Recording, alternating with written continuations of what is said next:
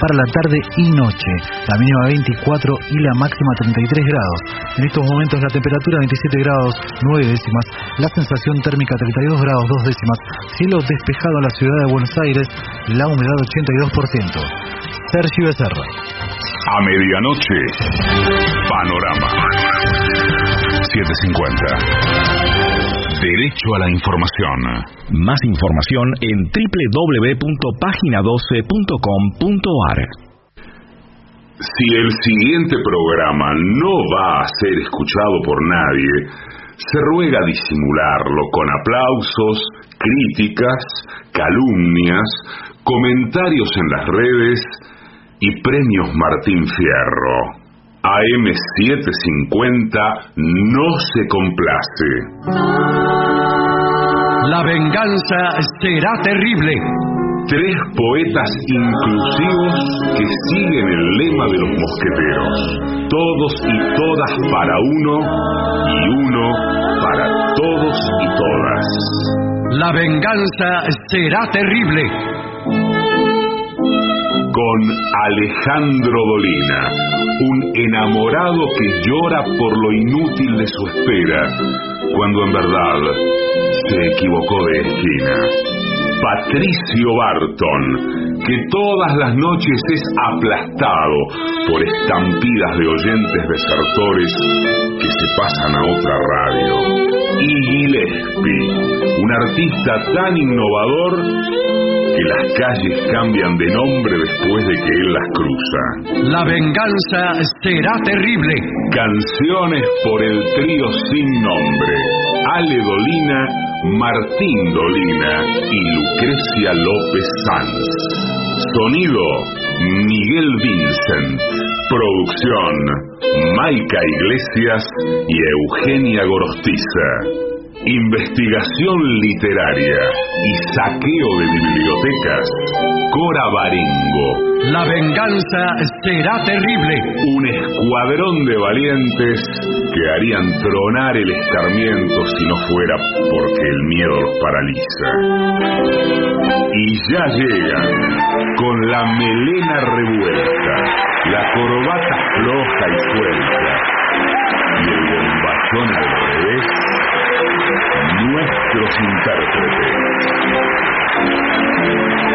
Buenas noches, muchísimas gracias.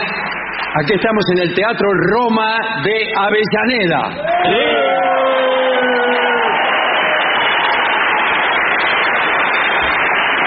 Permítanme saludar y presentar a mis compañeros, Patricio Barton Hola amigo, buenas noches.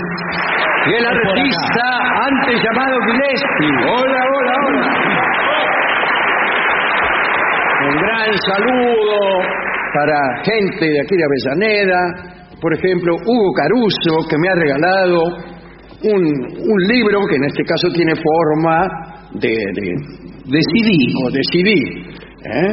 Es Evolución de la Acción y Producción Cultural en el Partido de Avellaneda, cosa que Caruso conoce muchísimo. Sí, claro. Porque es un hombre que trabaja desde hace mucho en la cultura. Asimismo, también un saludo para los amigos, trabajadores y compañeros del DOQUE, que siempre me, Sí. me reciben aquí Sí, sí. Con, con mucho cariño. Muchas gracias. Y por supuesto a todos ustedes. A todo el público. Porque esta es la, la primera presentación del año con público. Sí, Sí, señor. hemos estado huyendo del público. Guardados. Guardados. Guardados. eh, víctimas de ataques de pánico escénico. Sí. Y también víctimas de persecuciones de, de público Sí. que, bueno, quedaron resentidos por Sí. las presentaciones nuestras del año pasado. Sí, bueno, bueno. Que nos esperan incluso Sí. escondidos en la esquina de nuestras casas para dárnosla. Sí. Nos hace, detrás los árboles se asoman las manitos Sí, así, haciendo- haciendo te la voy a dar. Amenazas. Y ese tipo de cosas. Bien, eh, anunciemos brevemente Brevemente diremos los asuntos del futuro. que el, el día 11, que es sábado, estaremos en Rosario, ¿eh? En el Teatro Broadway, que si esta fue la primera, la otra será la segunda. Sí, la verdad. claro. Así Claro. son las cosas. Sí, en general sí. Y el 17 de marzo estaremos por primera vez en San Isidro, en el Centro Cultural San Isidro, ahí frente a la catedral. No, en la catedral. ¿eh? No, no, frente. Enfrente. Incluso muchos de los parroquianos pueden cruzar después de la misa Claro. para ver el programa. Muy bien. Sí, o al revés. Después También del programa van a confesarse a la catedral. También es cierto que el día lunes eh, estaré presentando el libro de Cora Barengo, La Noche Extraviada.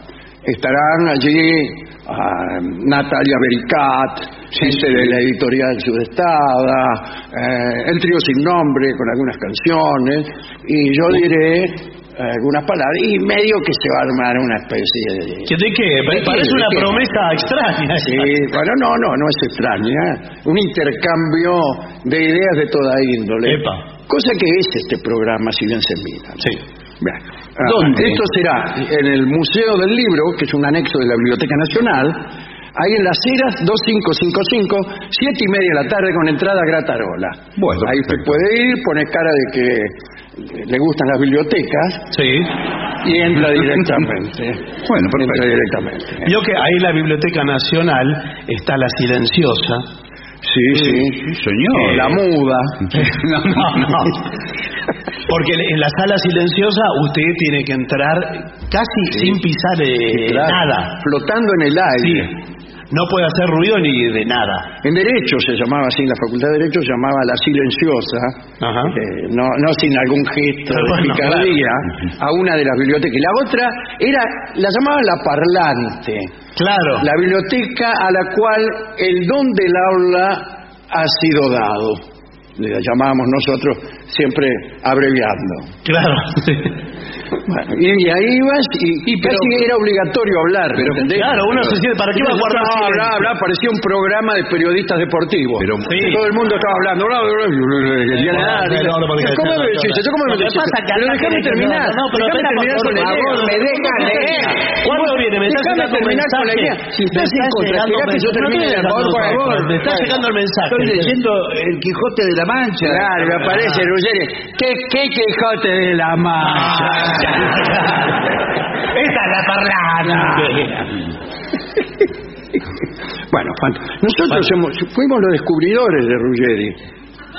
Como no como jugador. No que nos van a venir a buscar. No, no, no. Sino como Sí, este, sí. personaje de, de- casi actoral de, de- de esas tenidas. Bueno, fantástico. Eh, tenemos aquí, esto ya viene ordenado por la superioridad, Por favor. que es cuerpos extraños. ¿A qué se refiere? A ninguno de nosotros. Se refiere a objetos que se introducen en la organización psicofísica humana. Bueno. Bueno, bueno. ¿De forma voluntaria? No, Ah. no, el- los objetos no, tienen voluntad.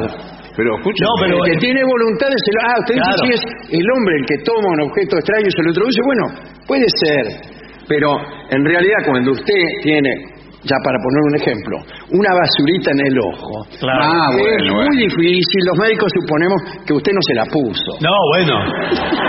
Lo que pasa es que vio que hay eh, ojos muy receptivos a la basurita. Sí, sí. Convengamos que hay otras situaciones. Bueno, claro. No se trata solamente de basuritas. No, bueno, bueno. No, no, sino de, eh, ahí está el mundo lleno de objetos y el cuerpo lleno de admisiones. No, pero por supuesto. Pero eh, el ojo alberga cantidad Sí. De, de basuritas que están en el aire. Sí. Que si usted va con viento en contra y es muy curioso, va con los ojos abiertos. Sí, o eh, eh, es gasalla. Ojo, es gasalla. Le entran todas las Le basuritas. entran todas las basuritas, efectivamente. Bueno, vamos a ver lo que dice aquí. Sí. Eh, vamos por, eh, según eh, el lugar por donde entra el cuerpo. Ah, bueno, bueno. Vamos de menor a mayor. Eh, no sé. No, por lugar de. No lo sé todavía. Por De lugar. Bueno, vamos con, empecemos con los ojos, ya que Bueno, Los ojos, dale. Causa y síntomas de cuerpos extraños en ojos. La causa más común de un problema por un cuerpo extraño en el ojo, bueno, no es la más común, es la única.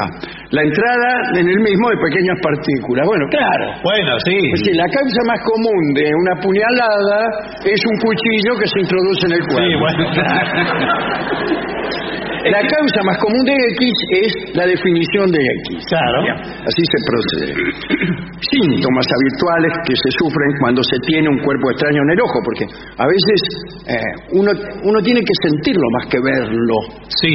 Bueno, Le, dice, le puedo dar. Yo tuve ese problema. Perdón, no me ¿usted quién diga. es? No, Sí, sí, sí, ¿Usted yo- quién es? A pesar de usar anteojos, eh, de todas maneras las partículas entran igual, Sí.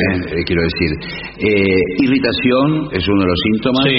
¿Irritación del ojo o irritación de toda No, no, del ojo. No, de- de- en principio del ojo. Se le pone todo colorado.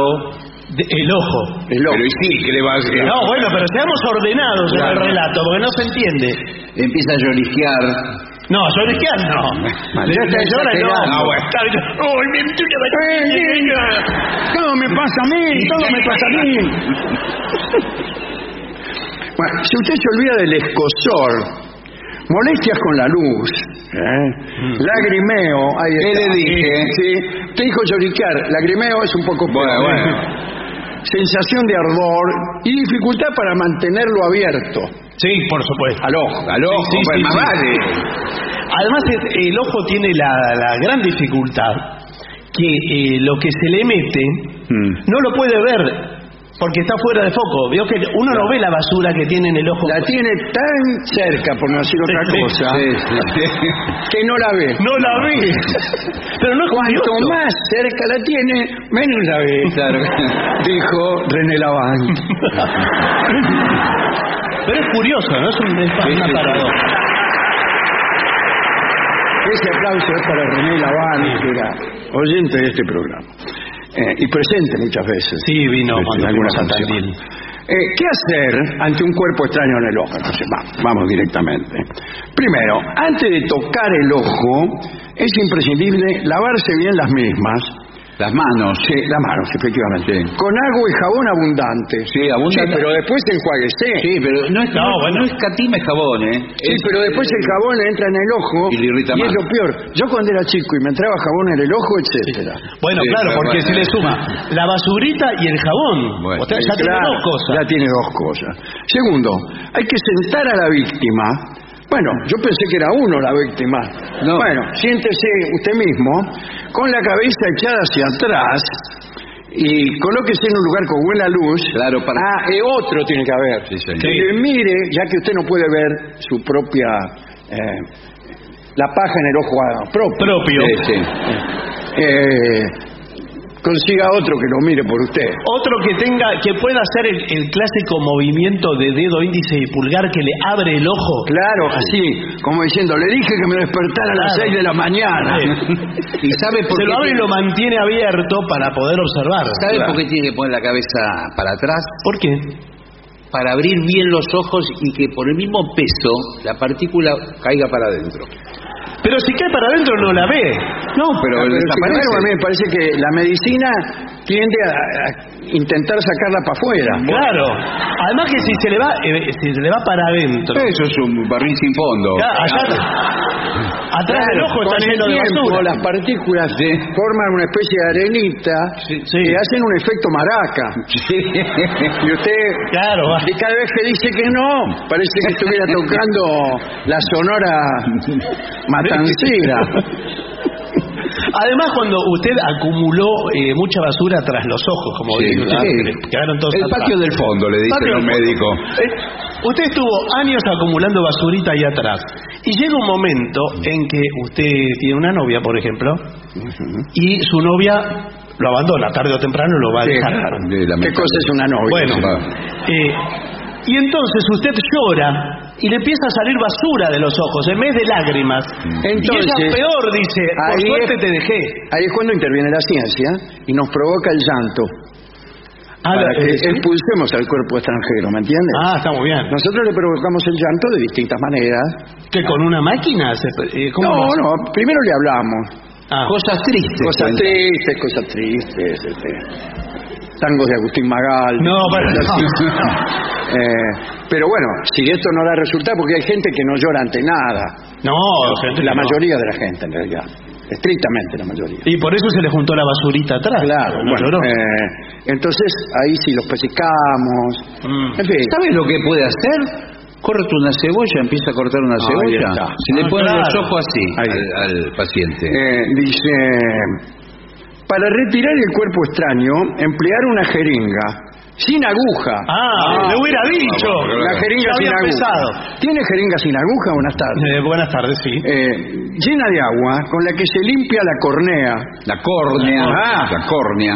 ladeando la cabeza del lado del ojo afectado, para que caiga el agua y arrastre la suciedad o el cuerpo. Bueno, si de esta manera no se elimina, y le juro que no, que no se elimina. No, queda pegada ahí la Eh, pero usted ve el cuerpo extraño, se puede intentar sacarlo con la punta de un pañuelo. Mm. Yo hacía mucho eso para acercarme a damas que me gustaban. Bueno, pero- Aprovechaba cuando tenía una ah, yo te la saco, decía. Sí. Ah, mire, Entonces, me aproximaba con, un- con un, incluso con un papel mojado en saliva. señor, por favor. No me, no me parece muy elegante. me acercaba, imagínese, esto se hace de hacer. Y aprovechaba para, eh, en la proximidad de la cornea, La córnea. ah, eh, Igual siempre- expresarle mis sentimientos. Pero eso es horrible. Da señor. muchísima impresión eh, trabajar en el ojo, ¿eh? a todos, al que, al que está con el pañuelo, a la persona, al paciente, da mucha impresión. Y el ojo está fabricado de una manera que es una genialidad. Todos los científicos del mundo están estudiando cómo se fabricó el ojo y nadie llegó a una conclusión. Y nadie- Bueno, pero porque es cierto que el ojo parece que tuviera vida propia. Veo que Sí. está por fuera del, del cuerpo Y que lo está hecho contiene. de otra cosa. Uno es Sí. todo de carne. Uno es carne. El ojo es El de ojo otra de cosa. vidrio. Es que imagínese un ojo de carne. El ojo de ca- el ojo de bife, sí. Es Sí, raro. hay varios. Eh, ¿Qué no hacer? Esta siempre Bueno, a ver. Es, es algo interesante. ¿Qué no hay que ¿eh? hacer? Ah, nunca frotar el ojo o dejar que la víctima se toque. Sí, bueno. Eh, pero es, es lo que más placer da, ¿eh? Uno cuando tiene la basura Sí, se refriega. disfruta de ese refriego, disfruta. No intentar retirar el elemento por la fuerza. No. El de prepo. No. O presionando con los dedos. Porque podría arañar la córnea. ¿Lo dije bien? Sí. Y causar más daño. Evitar aplicar colirios o pomada. ¿Cómo le va a poner pomada? Pomada. No, hay pomadas para los ojos. Ah, pomada oftalmológica, Sí, por sí. cierto, sí. Bueno, eh, Y en- pero no sabemos, dijo todo lo que no hay que hacer, pero No, bueno, nada, eso es lo que no hay que hacer. Lo que hay que hacer es lo que dijimos antes. La jeringa sin aguja, Sí, eh, sí. qué sé yo. Baldearlo La un chancha poco, sin lo- cadena. No, ¿Sabe lo que hacía algunos eh, en la antigüedad? Metían la cabeza en agua Claro. con los ojos abiertos y, y el- eh, se puede hacer incluso en un lago. Sí. sí. En el lago Nahuel Huapi. Sí. Pero yo vivo lejos del Nahuel Huapi. que- Que es un lago que tiene un agua muy pura. Sí, cristalina. Entonces la gente, cuando le entra un cuerpo extranjero Sí. en el ojo, se sumerge en el Nahuel Huapi y chau ¿qué? que estoy saludando No, señor. a Hugo Estamos, Caruso. estamos en pleno informe. Le pido por favor que seamos serios con el Bueno, oído. Se meten cosas. del ojo al oído. Se meten primero qué cosas más, ¿Más? más, más, más grandes Ah, en el oído. La introducción de pequeños objetos como juguetes Mm. o piezas de joyería es lo más común en el caso del oído. ¿Y qué hacía? ¿Por qué se le metieron los Es juguetes? que, eh, perdón, Un ¿qué se le metió a usted? Un escaléctrico. Un escaléctrico. Sí, Muy bien, espere que estoy anotando. Sí. Objeto de joyería no, ¿no? No, objetos de joyería no. En general se meten eh, bolitas, como pequeñas También, Sí, bolitas y a veces eh, mm, semillas de carozo de aceituna. ¿Pero qué hace con un carozo de aceituna? Entra justo, aparte. Comía la pizza y después no sabía dónde guardar. Eh, lo primero que hay que hacer para mí, ¿no? A mi juicio, es tomar un lápiz, Mm, Cuidado. introducírselo en el oído mm, y, y escarbar allí. no sé, porque ¿sabe lo que hace generalmente el meter algún objeto? Lo hunde más Peor. al, al- Ah, sí. al- al objeto. Además, eh, yo que tengo un amigo otorrino laringólogo. Qué bien, qué lindo. Total, qué bueno. Qué bueno, Hay que disfrutar de la amistad. Bueno, qué por lindo. eso le Me imagino las charlas que tendrá. Bueno. ¿no? Hablame un poco de los ojos, boca y oído.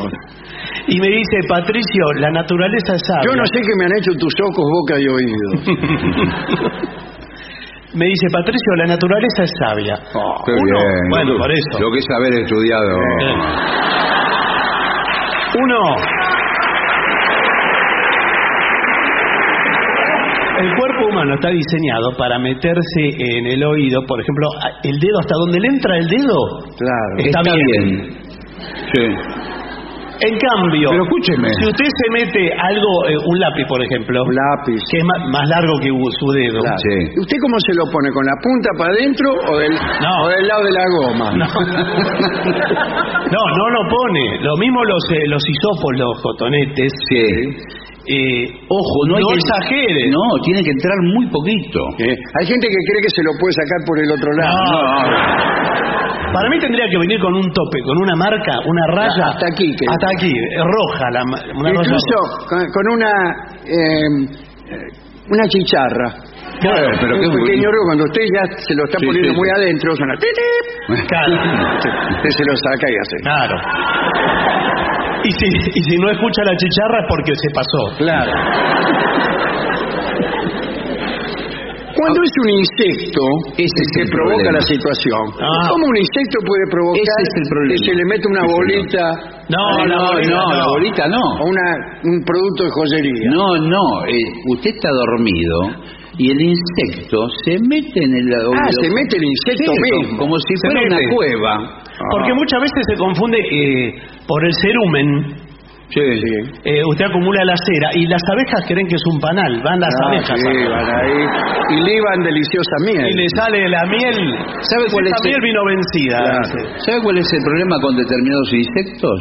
Que entran muy justo en el agujero y el insecto no tiene marcha atrás. Claro. Va para adelante siempre. Va todo- El único animal que vuela marcha atrás es el colibrí.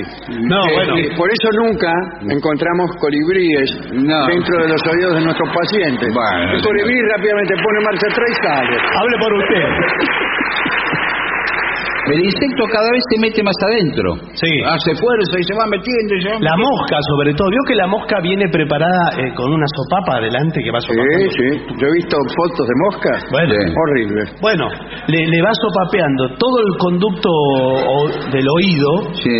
y después, claro, como no sabe por dónde salir, porque es mentira que sale por el otro... No, no, no sale. por No hay conexión, ¿no? No. No, en, en algún momento es un callejón sin salida. Y bueno, Y la mosca se encuentra allí. Para la mosca es tan malo como para uno. Por supuesto, ¿eh? Lo que pero- pasa es que a uno que le puede importar. Bueno, la bueno. además los familiares de la mosca, digámoslo así, Sí. eh, van eh, en su búsqueda, porque dice, no volvió. Es que Claro. muchas veces. ¿Dónde está? ¿Por dónde anduvo? Ay, se le metió en la oreja a aquel señor. Claro. No, Muchas veces el insecto que se mete, puede ser una mosca, es porque está embarazada. Y porque va a tener familia. y deposita, ¿qué le deposita? Sus huevecillos. Claro. Sí. Bueno, pero una mosca pone como 500 ¿Cómo le va a huevos. poner los huevos en la oreja? Bueno, bueno, pero. 500 huevos le puede poner la mosca. Oh, No, lo- no prosperan todos, pero con No, que prospere el menos 10%, mal, ¿no? 50 moscas le crecen ahí. claro. Y bueno, Y usted ya... Bueno, eh, no, acá dice, la persona podrá escuchar un zumbido cuando es un insecto. Exacto. Pero hay insectos que no zumban. Los que tienen como alas. Que Eh, la de- mosca no zumba, por ejemplo. Salvo la mosca. Sí. ¿qué? El moscardón, digamos. Claro, claro. También llamado, disculpen ustedes. Sí, por favor. Sí. Bueno, pero no zumba, eh, no zumba porque no puede hacer resonancia afuera, pero adentro del oído zumban todos. ¿Sí? Sí. Bueno. Salvo la lombriz. Si le, ¿La se le ¿Y cómo la se le mete una lombriz? Y si se le mete una lombriz, la lombriz va, va adelante. Va adelante, sí, no la detiene nada. No, le hace el compost. Nada la piedra. Porque además la lombriz no tiene ojo. No, Entonces, no, Ni no necesita. No, bueno, no sabe para dónde, para dónde va. Bueno, eh, en primer lugar hay que aclarar qué tipo de cuerpo extraño se ha introducido en el oído. No. Sí. En caso de que el cuerpo sea, el cuerpo, ¿no? sea un objeto pequeño, la única medida que se aplicará es inclinar la cabeza hacia el lado afectado y esperar que caiga por sí solo. ¡Qué Ah, fácil! Y después pasarle la cuenta al paciente. Bueno, entonces tiene que tener, entre la mala suerte, tener la dicha de que se le meta un cuerpo extraño en el ojo y en el oído del mismo lado. Así tuerce y mata a dos pájaros. ¿Qué no hacer?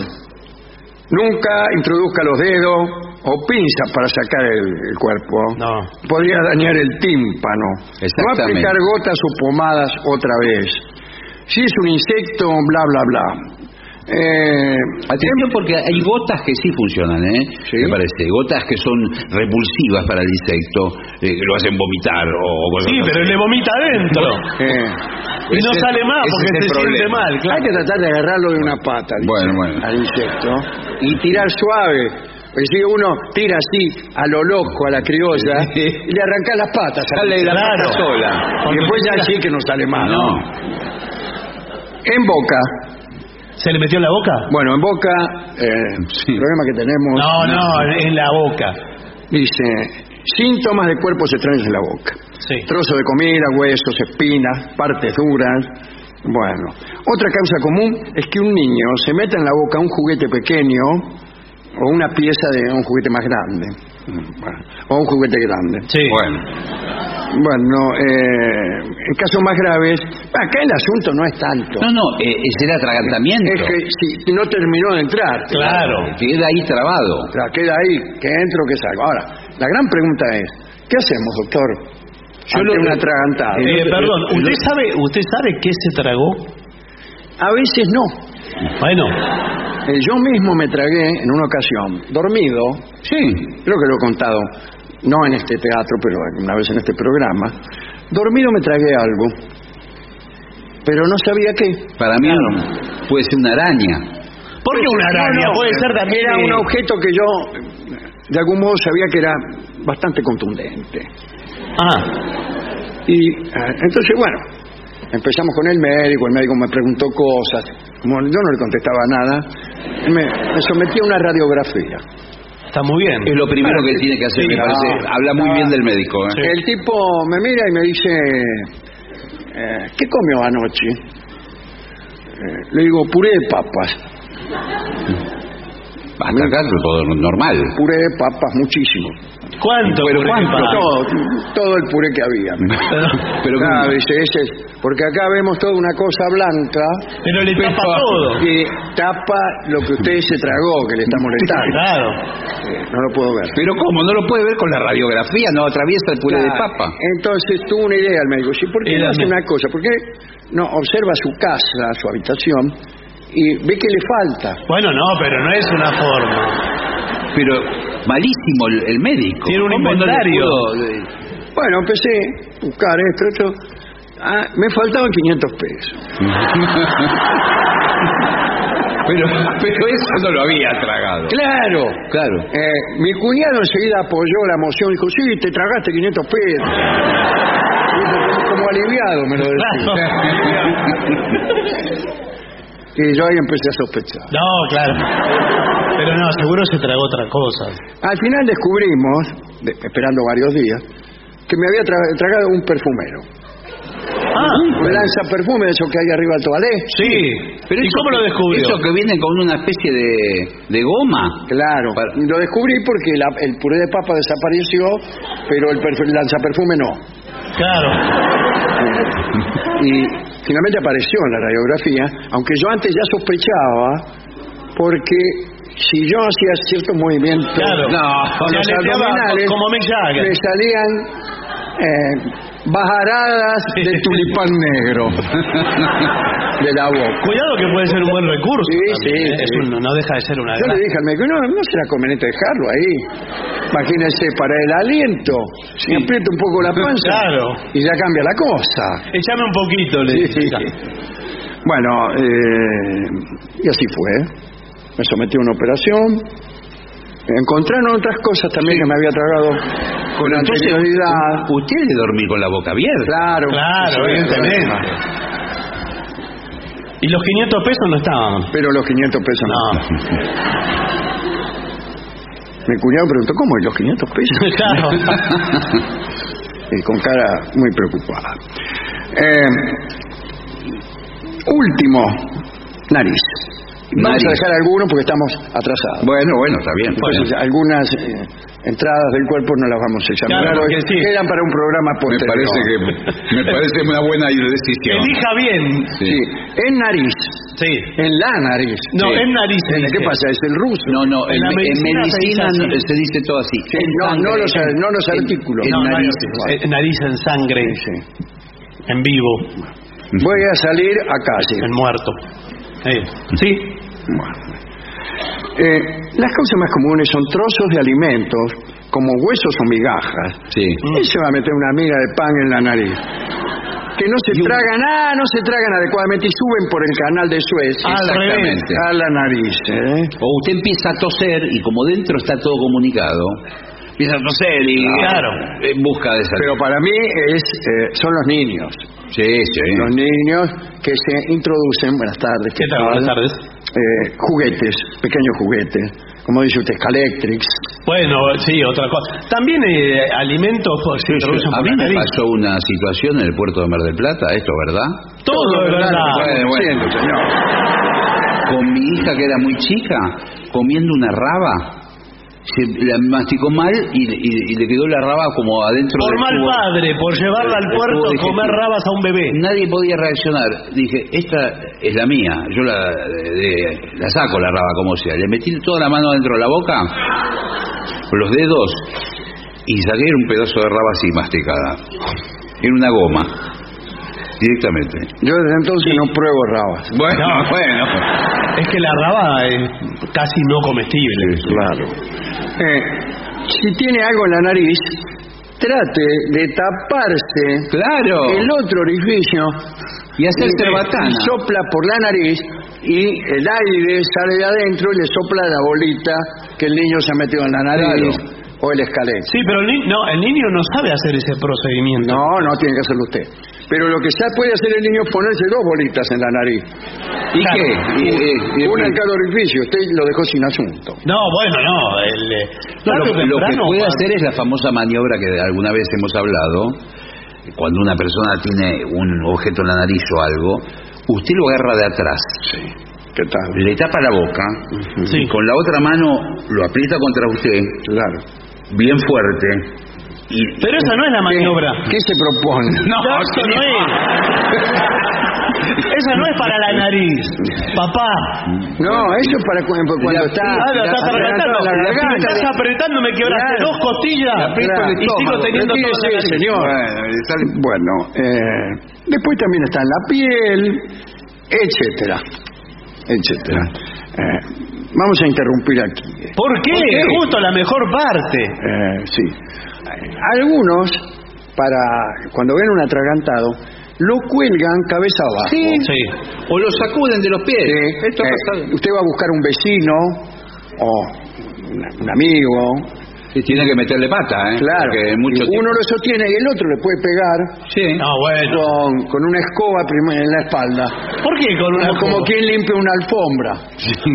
Pum, pum, pum. Y te, eh, aguantátela. No, pero Roberto, Roberto. te estamos, te estamos salvando la vida, vos no te das cuenta. en vez, eh, encima que te estamos ayudando, te pone arisco.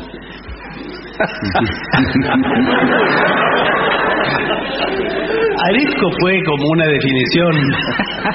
Tendenciosa. Sí, tendenciosa. ¿Qué quiere que, que sea dócil. Bueno, eh, es que todavía tengo el cuerpo extraño adentro, muchachos. ¿Te parece? No, te, me quedó, parece no. te quedó la sensación. Lo mismo pasa con el, la basura en el ojo. Sí. ¿Te queda la sensación? Sí. eh, a- a- yo tengo todavía la sensación de una basurita que me entró en Mar del Plata en 1940. No, pero. Yo creo que la raba se me fue al oído. Sí, Eh, la- me parece que la tengo ahí. sí. Junto- se la está comiendo el insecto. Sí. se va a alimentar ahí. Bueno, gran agradecimiento a gente del, del hospital pirobano. Sí, sí, una cantidad de nos ha dado eh, eh, prácticamente todas las historias clínicas Sí. de cuerpos extraños que han sido admitidos por pacientes del Y, a- y además los cuerpos extraños rescatados son donados a la cooperadora. Claro, para un Sí. museo. Para el museo. El Museo del Cuerpo Extraño. Se subastan Sí. a fin de año Bueno, para recaudar fondos. señores, vamos a hacer una breve pausa. Muy bien.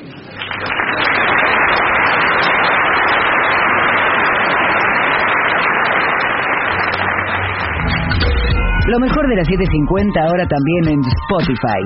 Las 750 en versión podcast. Para que la escuches cuando quieras. Lo mejor de las 750 en Spotify. Dale play.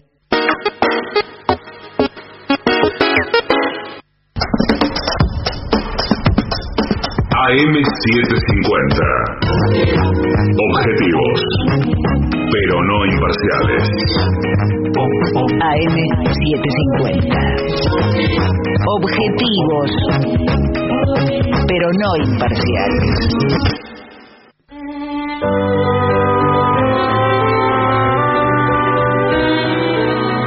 Señores,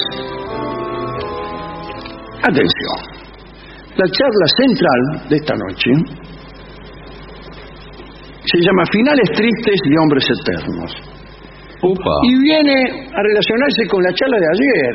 Ayer hablábamos de Carlos Romagosa, que, que fue un, un hombre de Córdoba, que tuvo un final trágico. Un poeta, ¿no? Un poeta. Hmm. Y conoció y auspició y favoreció a otro poeta, uno de los más grandes de la historia, que fue Leopoldo Lugones, de quien hablaremos hoy.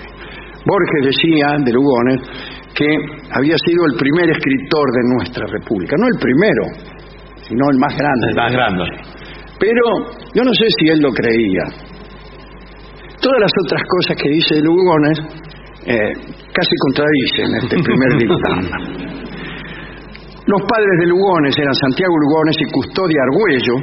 Se conocieron en Córdoba. Él había nacido en 1874 en Villa de María, cerca de Río Seco, y cursó sus estudios primer- primarios en el Nacional de, Colegio Nacional de Montserrat. Eh, Lugones empezó su carrera como periodista. Atención, en el pensamiento libre, una publicación atea y anarquista. Discúlpeme, voy a aprender esto para eventualmente hacer ruidos. Bueno, Usted, claro, conoce a Lugones de la hora de la espada, mira, ¿cómo ateo y anarquista? Sí, señor, fue uno de los primeros fundadores del Centro Socialista de Córdoba. ¡Ah! Bueno, bueno. Si me permite el oxímoron. sí. En ese tiempo publicaba sus poemas bajo el seudónimo de Gil Paz.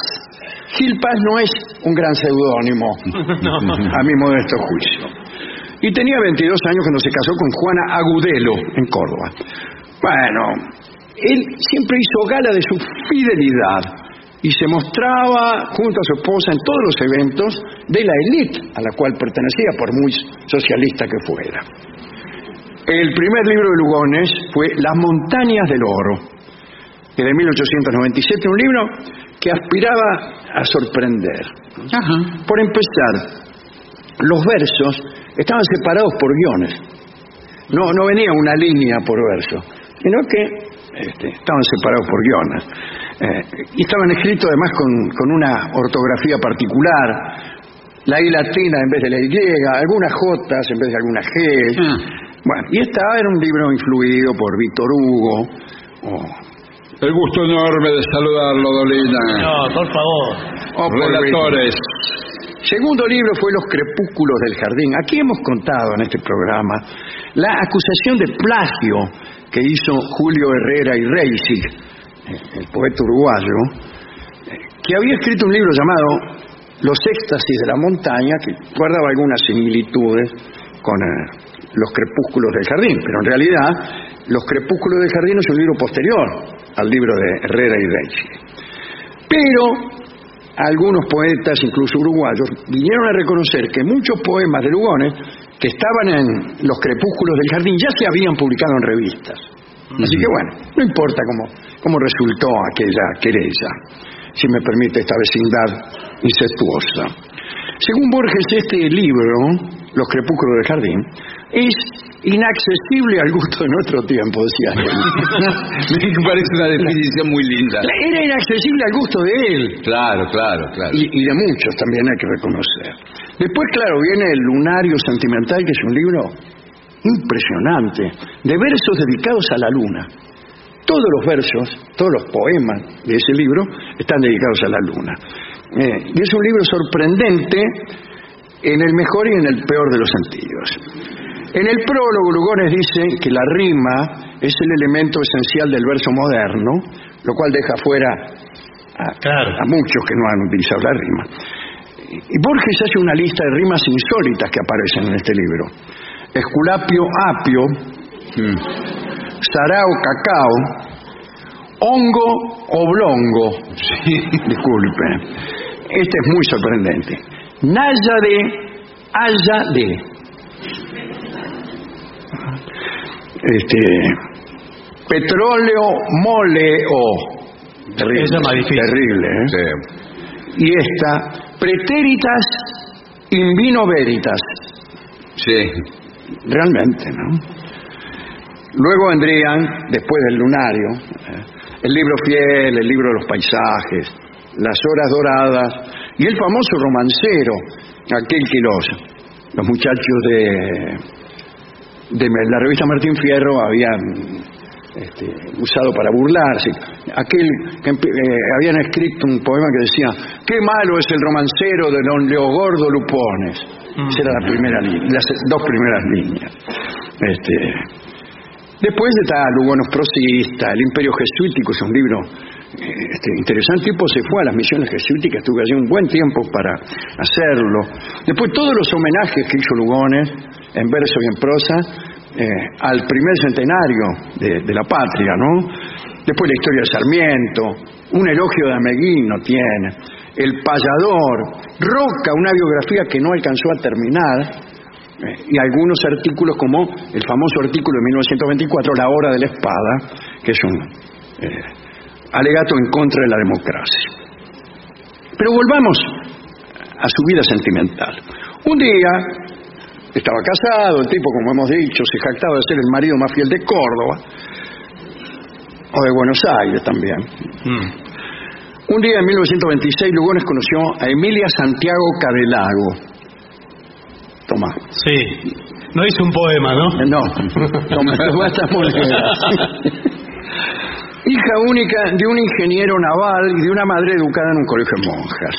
Bueno, Lugones llegó a la capital con una carta de recomendación que le había escrito justamente su amigo Carlos Romagosa y estaba en la Biblioteca Nacional de Maestros en Buenos Aires.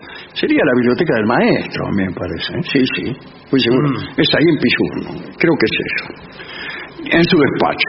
Por ahí golpea la puerta una joven de no más de 25 años y era este, Emilia, que acababa de recibirse de profesora de filosofía, había eh, asistido a clases de Lugones y era además una de sus lectoras más atentas.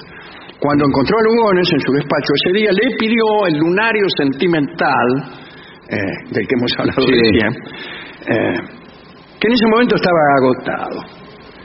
Eh, le dijo que lo necesitaba para un trabajo. Lugones describiría aquel encuentro con la alumna en un poema que llamó Compasión cronológica, La hora del destino. Lo que aquella tarde me cambió la vida, dejándola a la otra para siempre atada, fue una joven suave de vestido verde que con dulce asombro me miró casada. Así escribe Lugones. Eh, no le consiguió el lunario sentimental, pero en cambio le regaló las horas doradas. Le dedicó el ejemplar y ahí terminó la reunión, pero no, el sentimiento. Bueno, bueno, bueno. El hombre que alguna vez se había jactado ser el marido más fiel de Buenos Aires ¿Qué pasó? inició una relación clandestina con la joven Emilia. Lo cuenta Daniel Balmaceda en su libro Romances Argentinos de Escritorios. De escritorios no. De escritores. De escritores turbulentos. Bueno, bueno. Siempre es mejor tener un romance con un escritor que no con un escritorio. No, más vale. Hay casos y casos. Hay casos y casos, yo recuerdo eh, algo que cantábamos nosotros mm, con, con la música de Flor de Lino. Se rascaba siempre contra el escritorio de San Severino. Después seguía, pero Sí, no, claro. no puedo. Un sacrilegio. Bueno. Está como las rimas de Lugones. Sí, así. Bueno, el, el romance copó los dos mundos de Lugones, el real y el platónico. En muchos de sus poemas comenzó a, a aparecer Aglaura, el apelativo literario que le dio a su amada. Tampoco me gusta mucho. ¿eh? Eh, en febrero de 1927 dedicó versos a Emilia, mi novia adorada. Mira vos, ahí. También aparecieron poemas que firmaba como Osolón de Ploguel, que es un anagrama de Leopoldo Claro. Lugones. Sí, señor. Y lo dedicaba a Clelia de Amoiga, anagrama de Emilia Cadelago. Otro anagrama que usaba Lugones era Hugo Polión del Sol. y, así. El mejor anagrama que conozco es, es el que sus enemigos le habían hecho a Salvador de Ali- Dalí, que era Sí. Ávida Dólares. Bueno, Emilia Cadelago y Lugones mantenían sus encuentros disimulados. Cuidado que esta es una No, cosa. no, bueno, bueno, está bien. Eh, cada vez que eh, Lugones iba a una sesión de esgrima en el círculo militar, y ahí se encontraban en un departamento cercano, la pareja empleaba códigos, eufemismos, que ambos entendían. En una carta, hablando de eufemismos, el escritor le pedía que por favor recordara el paseo del rey entre las azucenas de la princesa. Es un poco asqueroso. Pues señor, No. por favor. Es poesía. Emilia nunca le reveló a sus padres que era la amante del poeta, no se lo dijo. No, que no sabe cómo Y no, porque era un escándalo en esa época. Yo, Emilia, claro, no era la misma época. No. Que ahora vos vas y decís, estoy saliendo con... No quiero nombrar ningún No, claro, no, no. Estoy saliendo con Sacheri, ponele. Digo porque es amigo. Sí, sí, bueno. Bien. eh, en cambio, en la casa de los Lugones, alguien se dio cuenta de que estaba ocurriendo algo. Y el que se dio cuenta era casi como no podía ser de otra manera, el hijo de Lugones. Mm, El algo raro de notaba. Lugones. Lugones hijo se las ingenió para registrar las conversaciones telefónicas de los novios. Cuando tuvo pruebas de la relación, pruebas que obtuvo después de hacer seguir a su padre, escuchar sus conversaciones y revisar su correspondencia, visitó al hijo de Lugones a la familia Cadelago en su casa de la calle Nazarre, en Villa del, Pla- del Parque, y le contó todo a los padres de Emilia. Y acá hay que decir esto. Leopoldo hijo tenía 35 años. Era nueve años mayor que Emilia. Mm. Y él les advirtió que si no hacían que ella se alejara de su padre, él se encargaría de que lo declararan insano y lo encerraran en, un manicomio. ¿Podría cumplir con su amenaza? Sí. Estamos hablando del famoso Leopoldo Polo Lugones, que había sido nombrado comisario a partir de la Revolución del 30, tenía suficiente poder para manejar el asunto, y este hombre es recordado en la historia del país por haber instalado la picana eléctrica como método de tortura. Mm. Era un tipo bravo. Pesado. Era un cana. Los padres de Emilia entonces hablaron con ella y le dijeron que no tolerarían su relación con Lugones. Y ella no quería que Lugones terminara en un manicomio, entonces tomó, sacrificó todo, vamos. Yo por terminado el noviazgo clandestino, chao. Digamos que paralelamente los poetas de la revista Martín Fierro se entretenían publicando epigramas para las tumbas. ¿Recuerda aquel? Sí.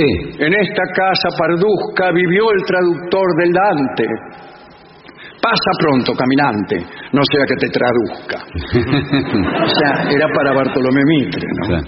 Y el siguiente era para Lugones. En aqueste panteón yace Leopoldo Lugones, quien leyendo La Nación murió entre las convulsiones de una autointoxicación.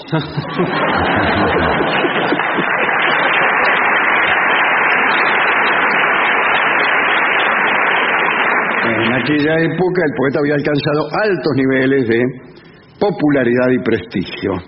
Bueno, eh, Lugones era el poeta nacional, el hombre de la definición justa, el gran administrador del vocabulario. Sin embargo, eh, todos esos pergaminos no lograban aplacar sus penas de amor. ¿eh? Y, como he dicho, las generaciones jóvenes, entre las que estaba Borges, vamos a decirlo, eh, se entretenían jorobándolo.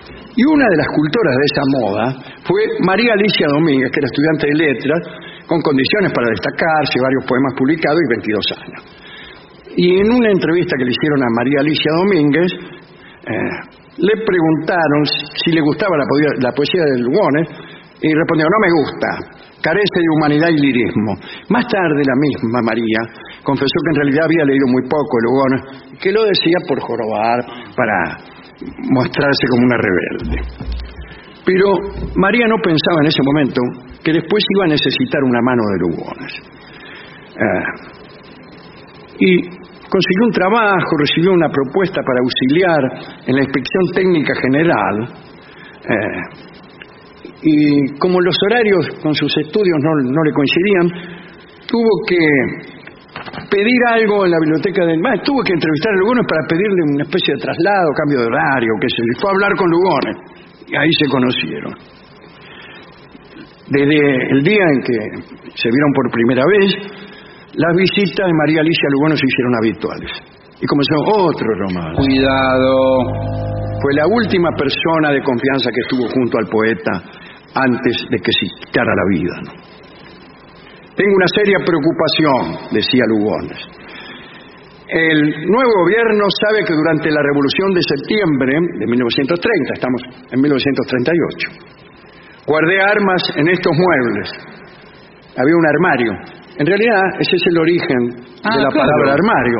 El lugar donde se guardan las armas, no otra cosa, ¿no? Eh, Y acá algunos, algunos dicen que Lugones tenía miedo de ser atacado por el, el nuevo gobierno que venía, creo que era el de Ortiz, en fin. Pero, este, en realidad el, el suicidio, según cree Borges y según creemos muchos, fue por amor. Un día, este, Lugones hizo un llamado a su casa, le dijo a su mujer, Juana González, todavía estaba con la mujer, que tenía mucho calor. Ah, bueno, bueno. Cuidado. Y que iría al tigre para descansar y tomar algo fresco. Esas son excusas. Bueno, claro. Habrá pensado la mujer. Abandonó su despacho, caminó hasta Retiro, compró un boleto de tren al Tigre, de ida sola. Una vez allí, eh, fue a un refugio que usted conoce. El Tropezón. El Tropezón, efectivamente. Eh, se consiguió una botella de whisky, pidió que no lo molestaran, y bueno, y se suicidó tomando whisky con cianuro. Jorge Luis Borges siempre aseguraba que la muerte con cianuro era de las más dolorosas y que Lugones se había suicidado por amor a María Alicia Domínguez.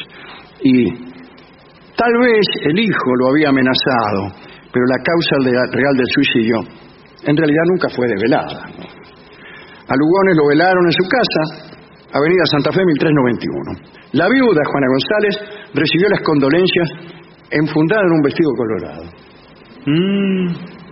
Y entonces, dice Borges, aquel hombre, señor de todas las palabras y de todas las pompas de la palabra, sintió en la entraña que la realidad no es verbal y puede ser incomunicable y atroz. Y fue callado y solo a buscar, en el crepúsculo de una isla, la muerte. Son palabras de Borges.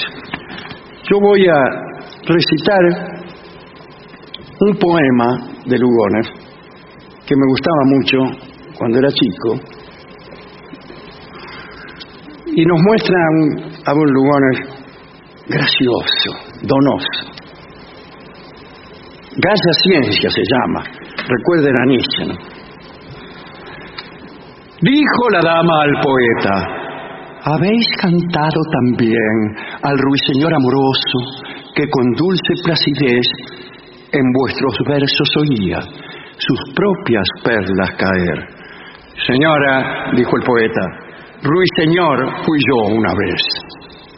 Habéis celebrado al lirio con tan noble sencillez y comprendido su gracia con un acierto tan fiel que en vuestros versos parece duplicarse su esbeltez.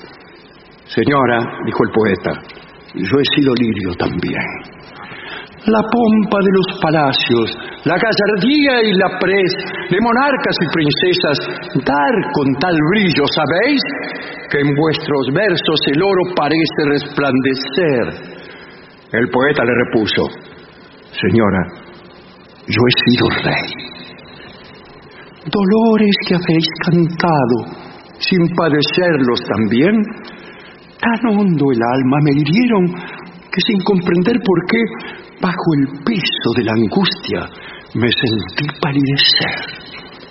Señora, dijo el poeta, yo fui aquella palidez. Que el secreto de las cosas y de las almas lo sé, y las canto por sabidas en saberlas a la vez. Pues para que bien cantase mi hada madrina al nacer del gozo y pena de todos, me hizo la dura merced. Entonces, dijo la dama, decid si acaso podéis, si es verdad que de amor mueren los que bien saben querer. Así el triste ha respondido, quebrados acento y tez. ¿A qué preguntáis, señora, lo que a la vista tenéis?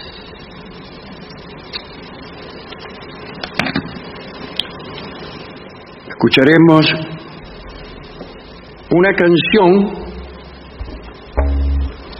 cuyo título encierra la tragedia de Lugones, que pensando en su amada habrá dicho, no me es posible seguir viviendo sin tu amor.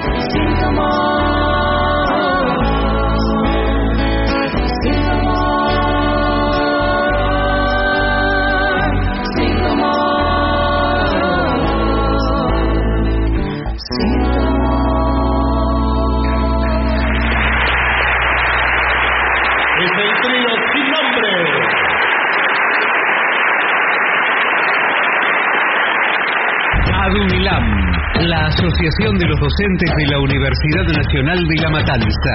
Una organización creada con un solo y claro compromiso, defender la Universidad Nacional, pública, gratuita y de calidad. AM 750. AM 750. Objetivos.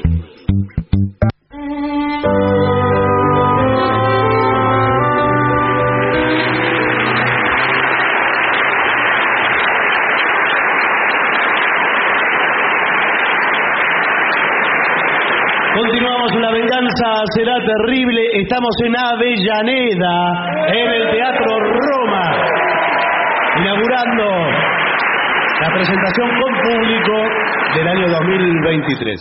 Señoras, señores, este es el mejor momento para dar comienzo al siguiente segmento. ¿Cómo ser un buen panadero? Es un lindo tema, ¿eh? Yo sé mucho de este tema, quiero decir que es de lo- Mentiroso. es de lo Todos que más sé. Todos los días dice lo mismo y no sabe nada. de- Un panadero es aquel que trabaja en la elaboración de pan. Noah Chomsky. No. Quizás lo dijo Noam Chomsky en algún momento.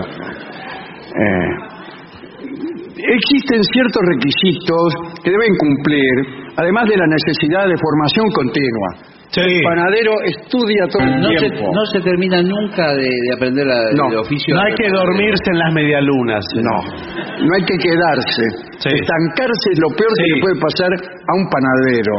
Porque sabe qué es porque le doran la píldora, voy a decirlo Claro. de forma contemporánea. Eh, con, con un productor y dice, ay, vos las bolas de fraile, nadie las hace como vos. Claro. Y él se queda ahí. Se queda aferrado a la bola de fraile. aferrado a las bolas. Y, de- y no sabe hacer otra cosa No. después. ¿Y qué pasa? Los clientes poco a poco Sí, van sí. tomando lo que es una decisión drástica en cualquier familia argentina, Sí. que es el cambio de panadería. Sí, bueno.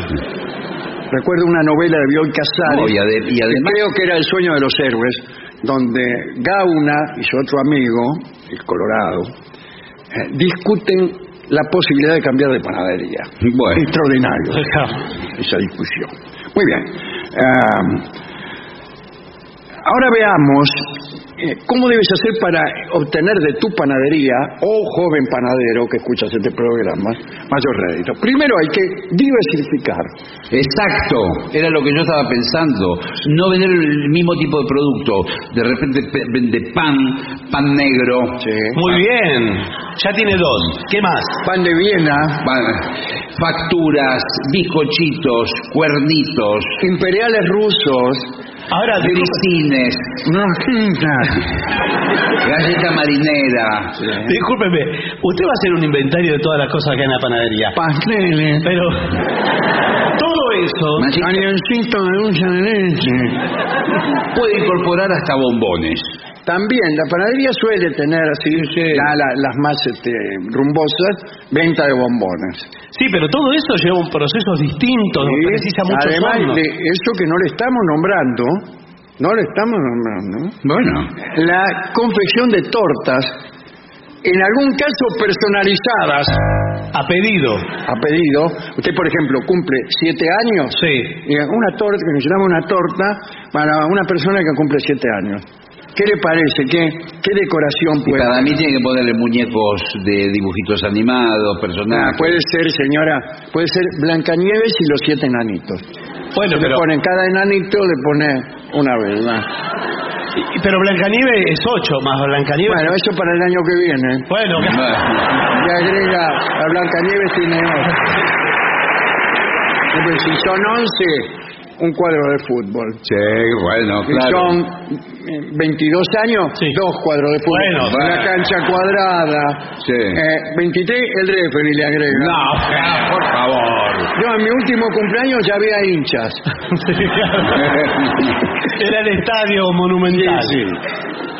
Bueno, eh, acá hay una idea interesante. Dice, regala muestras a quienes pasen por tu panadería. Exactamente. Te pones en la puerta con un- unos panes ahí. Cada uno que pasa un mendrugo. Sí, O pero- lo mismo el cliente que está dentro de la panadería, va a comprar otra cosa. Usted le dice, Pruebe. Pruebe esto. ¿Qué? Y le da a morder, eh, por ejemplo, No, morder no. sí, un pionono. ¿Pero qué le da la Le punta? agarra poniendo el dedo para que no se pase. Claro. No, bueno. Yo como los chicos cuando se convidan cosas. Muerda, muerda, le digo. Mm, está Pero, bien. Yo, pero si pone el dedo muy adelante, casi que le corta una uña. Es imposible. qué bocado tenía mi perro, es un comentario que puede hacerse, ¿no?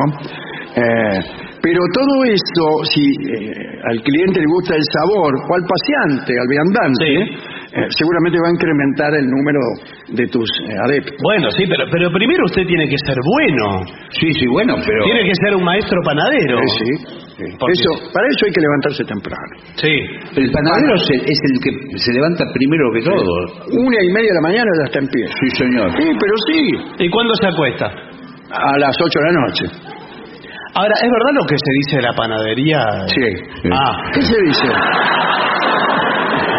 y señor, hay cosas que... Lo que pasa que le digo una cosa, el horno mata todo. Bueno, sí, pero... Pero Los secretos de la panadería es un libro de Balmaceda que está por sacar. Qué bueno, Balmaceda... ¿Usted que es el agente literario de Balmaceda? Secretos de la panadería. Y ahí están todas las cosas.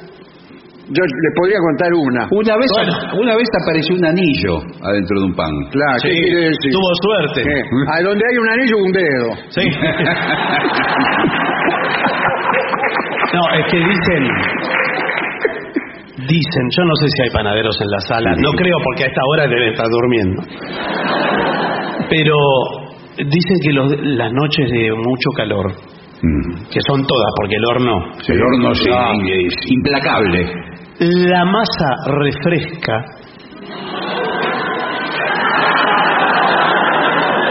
Se pasan, se secan con No. pedazos de masa. y después lo enrollan y hacen la media luna de ¿Gustan agua. un pancito de ajo saborizado? No, por favor. Señor, está muy fuerte. este. Hay otras cosas que no le voy a contar. No le voy a contar. También suele ocurrir, ya no en el horno, sino incluso, a mí me han contado que muchos eh, vendedores de la panadería, empleados de la panadería, mantienen relaciones Bueno, bueno. y a veces se esconden en la canasta de pan. Pero esas canastas enormes, que ahora no hay tantas. Sí, no hay me tantas, acuerdo, No hay sí. tantas, que están llenas hasta el tope de Sí, pancitos. sí. Adentro de los pancitos, los amantes. Qué divino. como un pelotero. los, panes se mueven solos. Qué linda. Eso lo digo para que vayas sabiendo. Pero es la leyenda negra del panadero. Sí. También está la leyenda negra de la deshonestidad del panadero. Sí, bueno. Docenas de once. Bueno, claro. Y le digo que no todas las facturas son del, del día, ¿eh? No. Hay que tener un... Bueno. Eh, los productos, algunos envejecen en las vitrinas. En la panadería La Nacional de Caseros había un imperial ruso de 1942. Bueno, es que nunca nadie compró un imperial Claro, ruso. ¿quién va a comer? Menos ese. ¿Quién va a comer? Yo esperando que alguien se lo llevara. Hay una factura de todas las variedades de facturas Sí. que es como una especie de ladrillito color marrón oscuro. Que a veces le, le ponen como un... un- Confites verdes. confu- Confite verde. O brillosos. Este- Nadie la quiere. Son morrones No, abrillantados. esta la hacen con todo lo que sobra de Claro. otra factura. Ah, la marroncita. Sí, la Sí, marroncita. marroncita. ¿Media docena de marroncitas me da? Sí. Nos quedan solo dos. bueno, eh, si quieres prosperar también puedes, oh joven panadero, ofrecer tus productos para eventos especiales, Sí. como bodas. La torta de bodas. ¿sí? Bueno, pero eso es muy caro. ¿Sabes cuánto vale una torta? Bueno, de sí, estas, eh? la verdad. Tenemos planes eh, en cuotas para matrimonios. Sí. ¿Cuántos pisos tiene la Igual le la puedo ma- decir una cosa. Pueden hacer solo un piso comestible. Sí. No, y pero el resto Es de para los pisos. ma- matrimonio Yome. Claro. Bueno. Incluso cuando le ponemos los dos muñequitos, los muñequitos están medio vestidos así nomás. No, no, bueno. Nada de smoking y traje de novia. Está el tipo ahí, una camiseta y un bermuda. Como Federico Mizrahi. así. No, no, señor. Porque eh, a mí me gustaría una torta de siete pisos. Siete, un sigurat. Sí, de siete Por pisos. eso yo le decía- Con escaleras. Las conecten. ¿Y quién va a subir con la escalera? No, pero es, es figurativo todo. Hay varios de los pisos que los podemos hacer simulados. Son de cartón. Solamente le ponemos el recubrimiento de crema. Claro, y le ponemos, el de abajo es el bueno, Sí. y también el de arriba por si acaso. Bueno, claro. Después todo lo del medio son cartón junado. Pero ¿y, y cómo corto el de abajo se cae todo el piso de arriba? Eh, Es cierto, tiene razón. el Sí, señor. claro. Dice. Bueno, y tenemos también los muñequitos. El señor es especialista en que el muñequito se le parezca. Los hago, los hago a pedido, ¿eh? El otro día me, me pidieron un muñequito de Joe Biden. Salió perfecto. Sí, ¿y para qué? ¿Joe Biden se vuelve a casar? Eh, no, para, para- lo querían probar a él. Era, Ah. era una fiesta en la embajada de Estados Claro. Unidos, me pidieron el muñequito de Joe Biden. Sí, Era creo el que se llama aniversario de John más que Joe. Aniversario de casado de, Sí. de. Ahora, eh, usted lo hace con sus propias manos. Claro, los hago con para cartapesta. No, pero ¿no es mazapán? Mazapán, No se claro, comen, mazapán. no se comen, los muñecos que hace el señor no se comen. ¿eh? Ah, pero, yo que- pero a la gente le gusta comerse el muñeco al final. Ah, bueno, Bueno, ya sabíamos. Sí, sí, porque, señor, termina la fiesta. ¿Qué te dije cuando lo vi entrar? No, bueno, Yo dije, qué raro un casamiento. después del carnaval carioca, uno se come el muñeco. Bueno, eh, eh, la torta de boda, había unas tortas hace muchos años, no la describiremos porque esa etapa siniestra de la historia ha pasado, que que en reuniones de familiares. solteros, no, de solteros, mujeres desnudas dentro de la torta.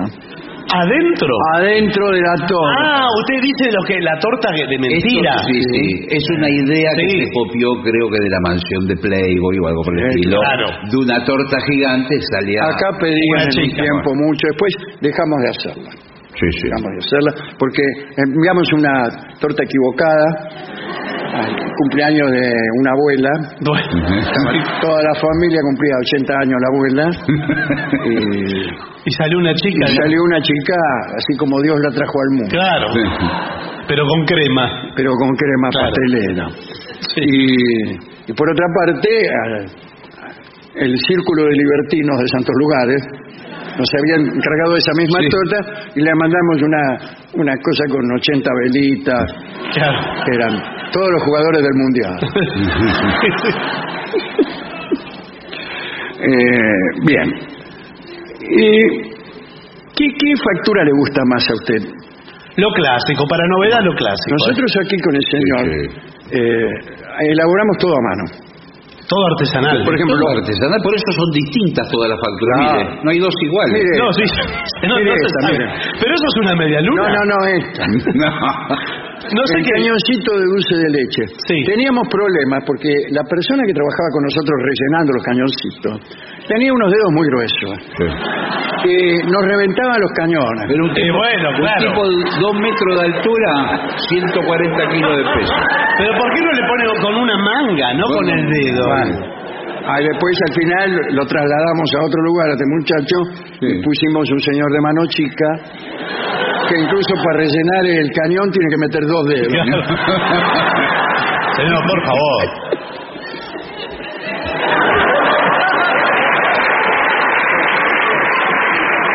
El, agujero, eh, Buenas tardes. Buenas tal? tardes. ¿Cómo le va? ¿Quiere, eh, gusta un pancito saborizado queso de sabor no, a no, no. Ya comí el de ajo la semana pasada. Ajá. Eh, el agujero del cañoncito, Sí. Eh, digamos, ¿lo socavan? ¿Es algo que está hecho a posteriori? ¿O es algo que ya se hace? No, el cañoncito se hace con la masa alrededor De un hierrito, ¿no? de un tutor, digamos. Exacto. Pero, el, digamos, el palo maestro. Sí. Sí. eh, Mauricio. No, no, no. Espere, no. Es el, el de los dedos gruesos ese, ¿eh? ¿Cuántos? Esto es una, eh, tengo que hacer cálculos de, para calcular la producción.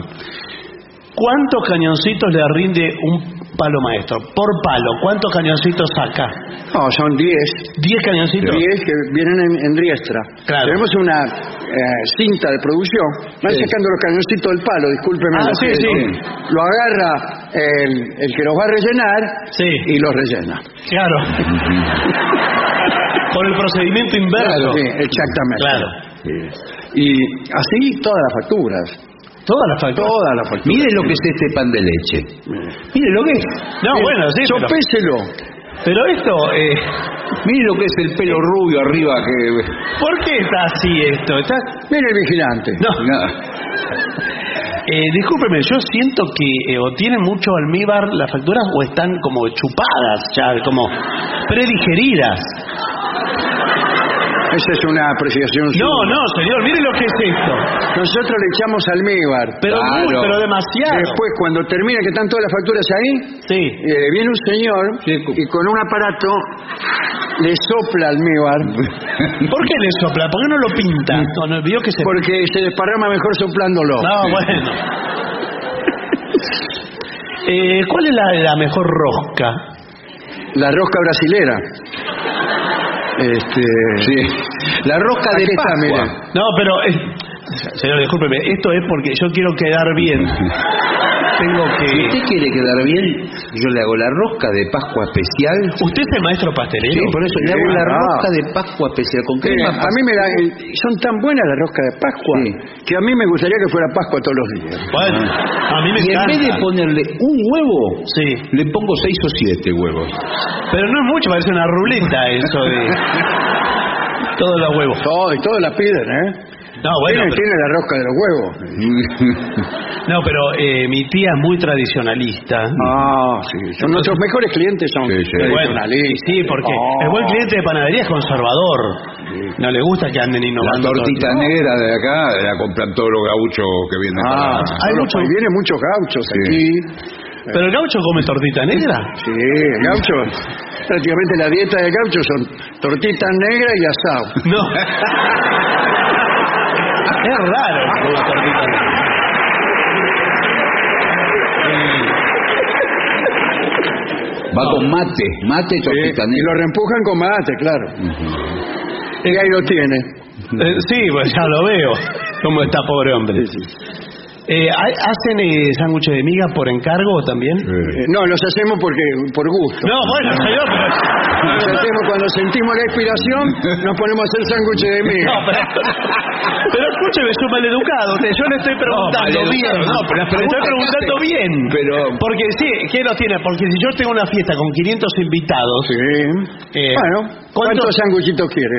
y eh, me di- Tiene digo, que, ¿usted ¿cómo se calcula? tiene que calcular entre uno y cuatro sándwiches por, por cada uno. Pero es mucha, es mucha la diferencia. Bueno, 2000 Dos sándwiches cada uno, dos sándwiches y medio. Sí, dos, sí. Dos Bueno. sándwiches y medio, incluso algunos se los cortamos por la mitad. Sí. Bueno, 1500 sándwiches llevo. Eh, sí. 1500 sándwiches. Eh, Eh, ¿Para cuándo los quiere? y para esto es para el sábado. Eh, Sí. Los sabores no, mire que tradicionales tenemos Los o- pedidos muy atrasados. Claro, claro. Eh, mire, tengo el primer turno, lo tengo en diciembre de 2023. No, pero discúlpeme. Pero esto para, es para ahora lo, lo Eh, necesito. bueno, no, puede- 1500 sándwiches, ¿sabe lo que? Nosotros lo hacemos artesanales. Exacto. Bueno, sí. Además, y nosotros con un Y- cuchillo vamos despacito, No, pero... despacito, viene un tipo, lo mira, no, se te salió muy grueso. Vamos de nuevo, y así. No, pero bueno. Son, eh, yo quiero los triples. Bueno, pero tiene muchos gustos y los, los famosos gustos fantasía. Ah, ¿qué- ¿Cuáles son? Tenemos, sí, con, Preferiría eh, reales. los ¿Cómo se sándwiches. llama? Con palta. Sí. Con palta Se también. llama palta. guacamole, el, el sabor guacamole. Palta, jamón. Guacamole Pero, eh, pero... y pero, choclo. No, pero... pe- Choclo cortado bien finito. Pero como... Ah, cortado, no, no en grano. Eh, No, es el marlo directamente. eh, pero es muy pesado. Lo eh. cortamos con la máquina de... ¿Cómo lo quiere? ¿A lo largo o a lo ancho? No, no, no lo quiero de ninguna manera. No me voy a comer el, el, el Bueno, marlo. los en- no, de choclo no. De choclo no. De choclo no. De choclo no. Tenemos ananá y jamón, tenemos durazno y bondiola. Pero... ¿Tiene alguno de los tradicionales jamón y queso? ¿Cuál sería? ¿Jamón y queso? Y jamón y queso, No, queso no nos queda más. No. Tomate y queso, por ejemplo, o de sí, huevo. tenemos. Bueno, tenemos. bueno, Nos por- estamos burlando de ustedes. Bueno, ¿y entonces qué me dice? No, eh, voy a llevar entonces... eh, Ya tenemos hechos sándwiches. No, pero... Imagínese que eh, nosotros no es que esperamos que usted nos diga, ya tenemos un bagaje de sándwiches Claro, claro, sí. adelantado. Sí, pero- aquí tiene esto, mire. Pero eso Están está- un poco está doblado. pagodas chinas. Sí, está muy seco. Son los de ayer. Están doblados ayer. así. No, eso, eh, discúlpeme, pero a mí me gusta que esté medio húmedo. Un eh, bueno, póngale un, un repasador Sí. humedecido. El mismo repasador con el que usted limpia la Bastante mesa. humedecido. Se ¿eh? lo No, pone no. arriba, no le escatime agüita. No, bueno, no, pero... Y, y eso le va chorreando. Cuando quiere acordar ya está hablando otra vez. Sí, bueno, no, pero... Me parece. No, prefiero llevar algo dulce, no sé, unos alfajores de maicena, ¿tiene? ¿Alfajor de maicena? Sí. grandes, de esos Sí, grandes. tenemos unos grandes, lo vendemos con gofio y Sí. huevos duros, Sí. sin tomar agua. Voy a llevar. Y babiscuit también. Babiscuit, Tiene que sumar ahí. pero el- tenemos el babiscuit súper absorbente Sí. para cuando se le inunda el baño. Pone un babiscuit, a los dos minutos no hay más agua. Bueno, la verdad que no sé, me, me tienta todo. me Bueno, tienta bueno, todo. Ese es nuestra, Me tienta todo. de ¿le nuestra panadería. cosa? La No panadería nos tienta todo. Sí. No lo toma mal. Pero se puede apurar que estamos por cerrar. Sí, estamos por porque Ah, bueno, pero ¿qué? Qué bueno, eh, tiene Uno quiere la- ele- elegir. Yo no sé si la, la factura eh, me la pongo yo o me la ponen ustedes. No, se la pone, eh, otras eh, panaderías dejan que el cliente ande manoseando. No, manoseando Nosotros no, ya hemos tenido muchos problemas No, sí. con eso. Así que, quieta las manos. No, pero espera. ¿Cuál quiere? No, pero. Dígame, mire lo que tengo en la mano. una pinza. Una pinza, sí, señor. Sí, pero a mí me gusta. eh, Esta pinza, si hablara, No, pero no me importa. señor. No, no, porque A mí me gusta elegirla yo. Hay mucha gente que se quejó por el tema de la higiene, que no- por las manos, y por eso estamos implementando la pinza. No la lavamos hace dos años la pinza. ¿Tiene el, el señor de los dedos que rellenan los cañoncitos? Ahí está. Eh, Mire el, cómo lo el pan saborizado de ajo de la madrugada y eh, tiene el detalle de la pinza, vamos. Eh, si yo se la señalo, usted me la pone, sí. A ver. yo le señalo. quiere, yo A me ver, voy. señale, señale cuál quiere. Esta. No está a la venta. Pero ¿cómo que va a estar a la vez? Pausa.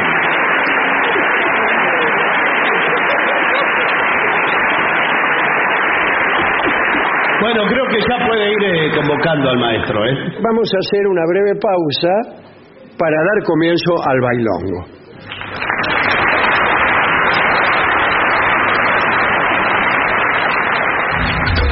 Lo mejor de las 750 ahora también en Spotify. Las 750 en versión podcast. Para que la escuches cuando quieras. Lo mejor de las 750 en Spotify. Dale play.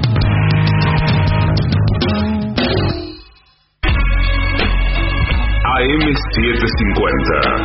Objetivos, Objetivos, pero no imparciales. pero no imparciales. AM750. Objetivos, pero no imparciales.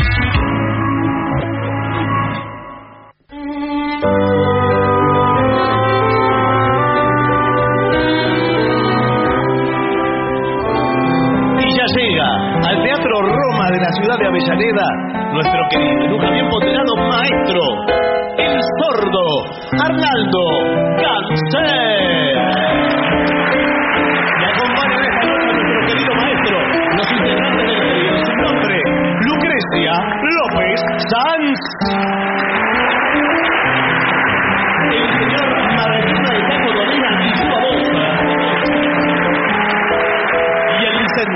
licenciado pentacadémico Alex Dolina.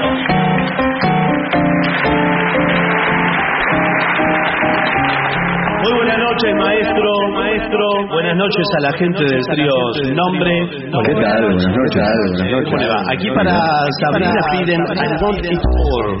Eh, esto es de Queen, de Queen. ¿Esto va con percusión? Sí, ¿Esto va con muchísima percusión. ¿Puede ser maracas? No, No, de ninguna manera. No, de ninguna manera. no. de ninguna manera. Sí. ¿Vamos con esa? Sí. ¿Vamos con esa? Sí. ¿Cómo era? ¿Cómo era? ¿Cómo era? Oh. I want it all. I want it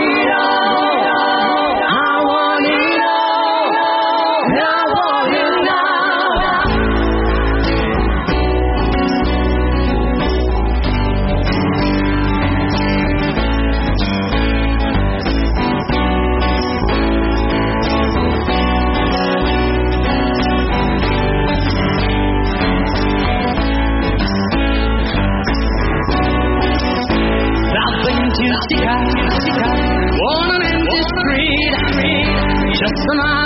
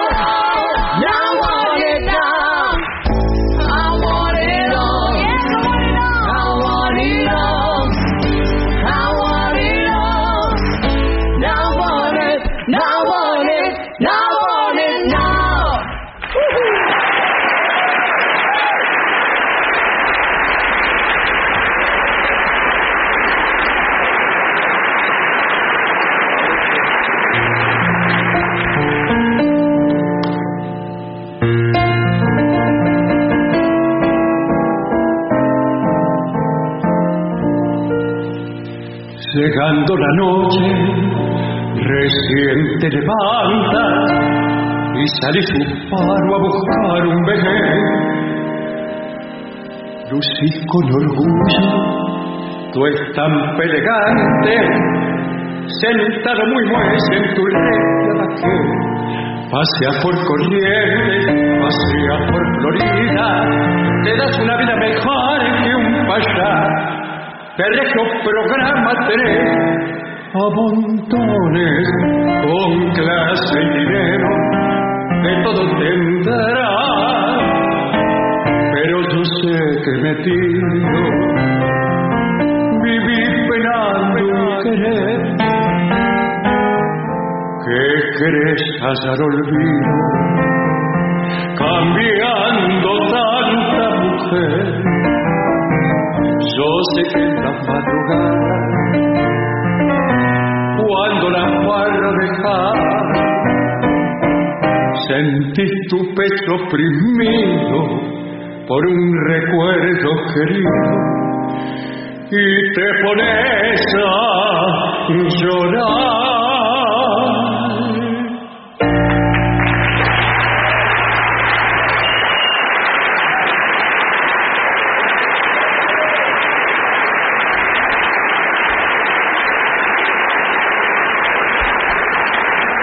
Aquí, para el trío sin nombre, Diego dice, no se va a llamar mi amor. Uh, de Charlie.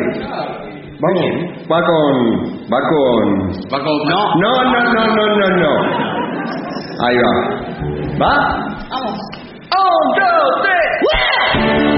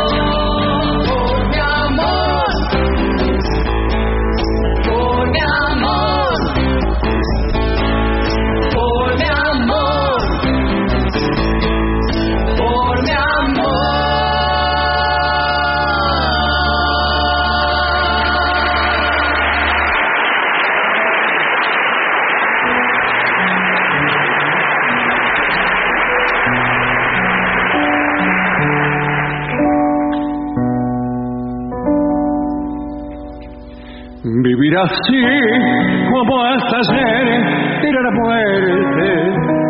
Vivir así atormentado por quererte. Por cada beso de amor que vos me dabas, cuánto tributo de lágrimas pagaba. Vivir así en esta eterna desconfianza es vivir sin esperanza de ser feliz.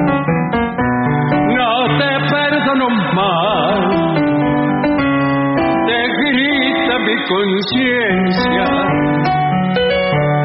No te perdono más, es esa mi sentencia no te perdono más.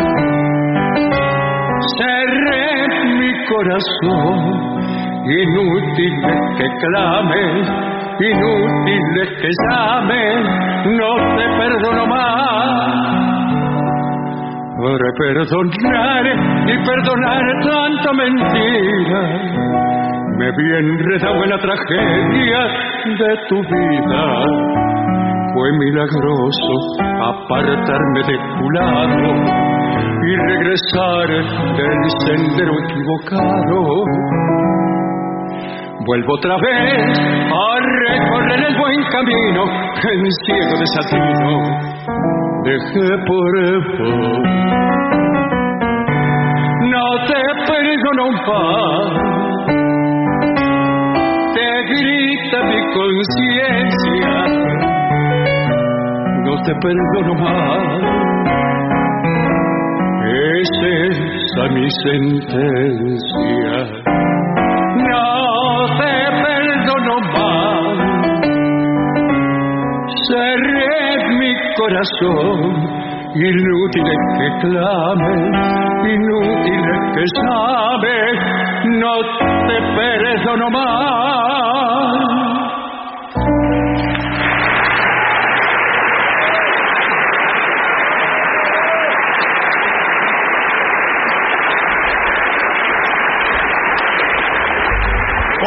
On my mind pide Abril aquí al trío. Elvis. Elvis Presley. Elvis Presley. Muy bien. A ver. Un, dos, tres.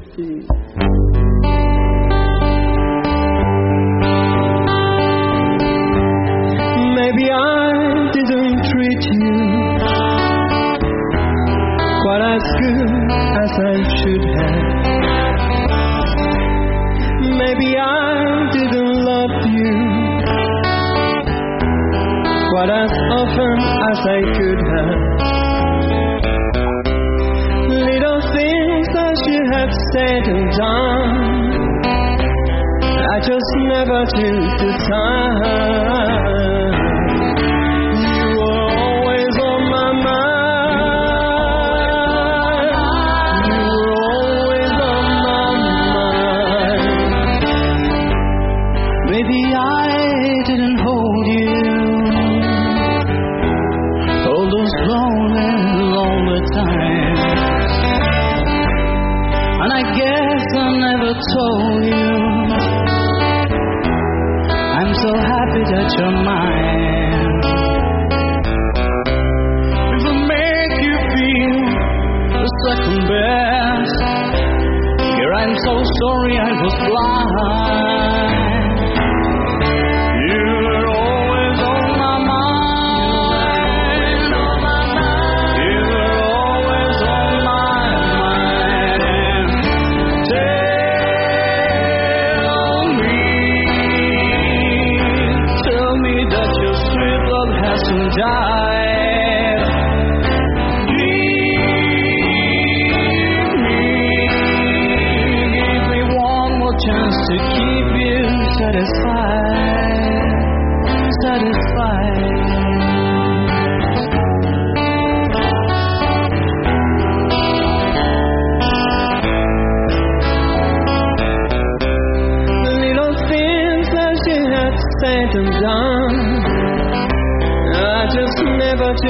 time.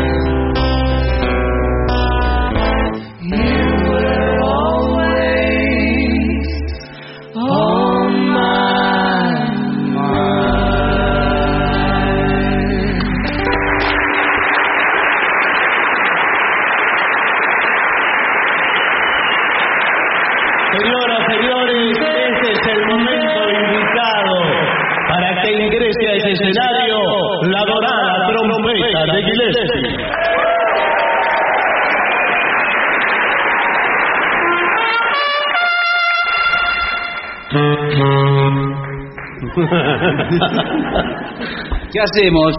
Bueno, eh, ¿quiere hacer Blue Moon, por ejemplo? Uy, qué lindo. Mi bemol mayor.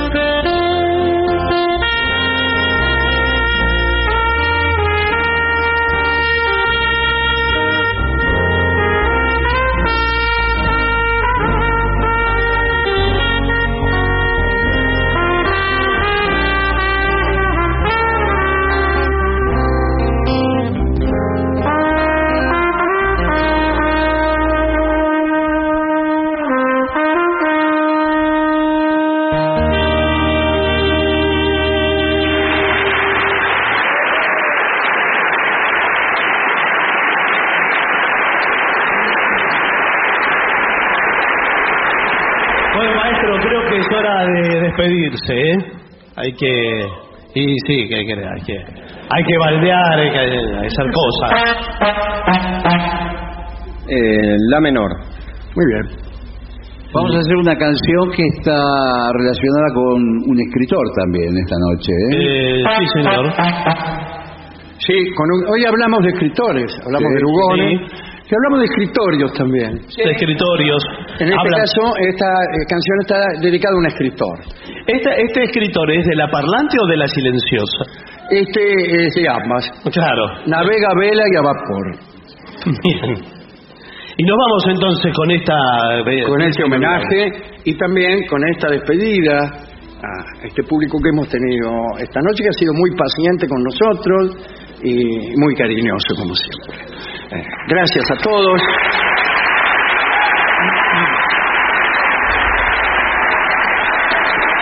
Gracias a toda la gente del Teatro Roma de Avellaneda. Sí.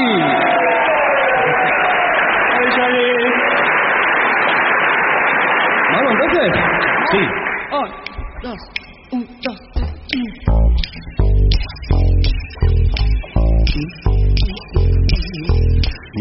Même pour même, pour même pour jardinelli.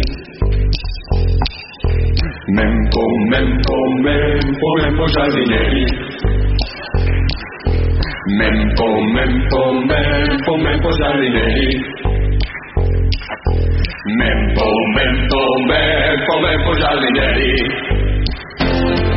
Hit the road, Jack, and don't you come back no more, no more. Jack don't you come back no more. The road, and don't you come back no more, no more, no more, no. Hit the road, Jack, don't you come back no more. Oh woman, oh woman, don't treat me so mean. You're the meanest old woman that I ever seen. I guess if you say so, you gotta pack my things and go. That's right, hit the road, Jack. Don't you come back no more, no more, no more, no more, Dick Road Jack. Don't you come back no more. Hey, Dick Road Jack. Don't you come back no more, no more, no more, no more, Dick Road Jack. Don't you come back no more.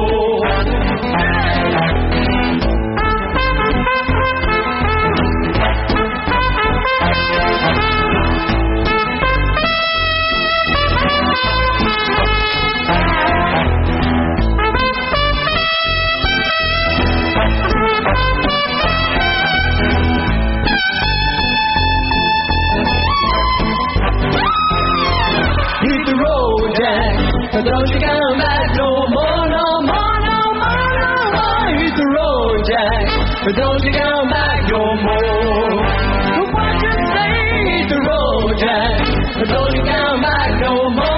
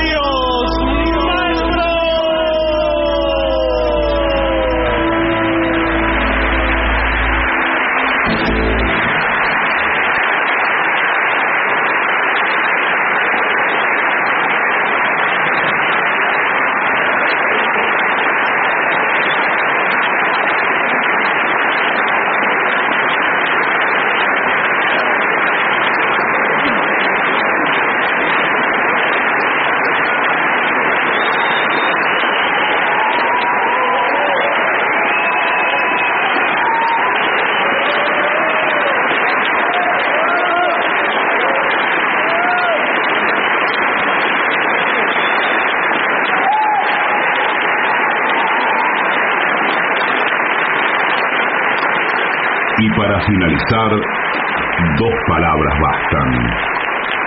Gracias.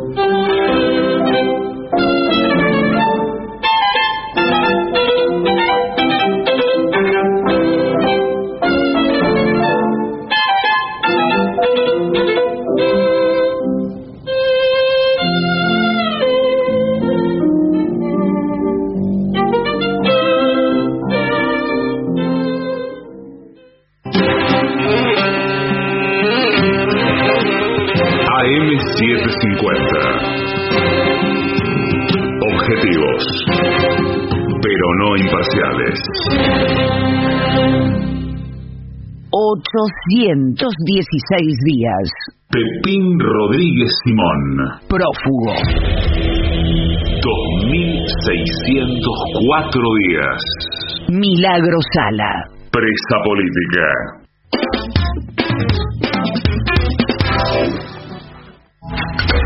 Lo mejor de las 750 ahora también en Spotify. La 750 en versión podcast. Para que la escuches cuando quieras. Lo mejor de las 750 en Spotify. Dale play. AM750. O- objetivos. Pero no imparciales.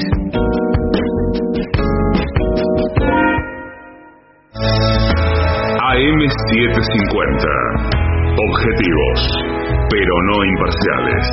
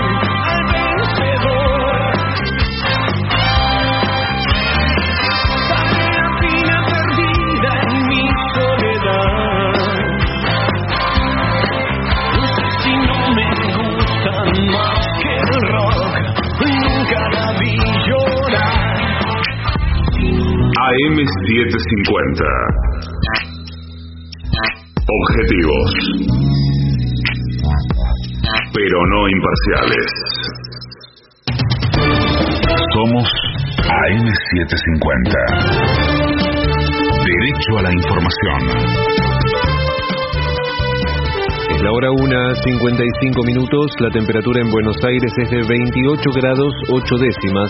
El cielo está algo nublado. Humedad 63%. Alberto Fernández aseguró que no aspira a ser reelecto, sino a lograr un nuevo triunfo del Frente de Todos.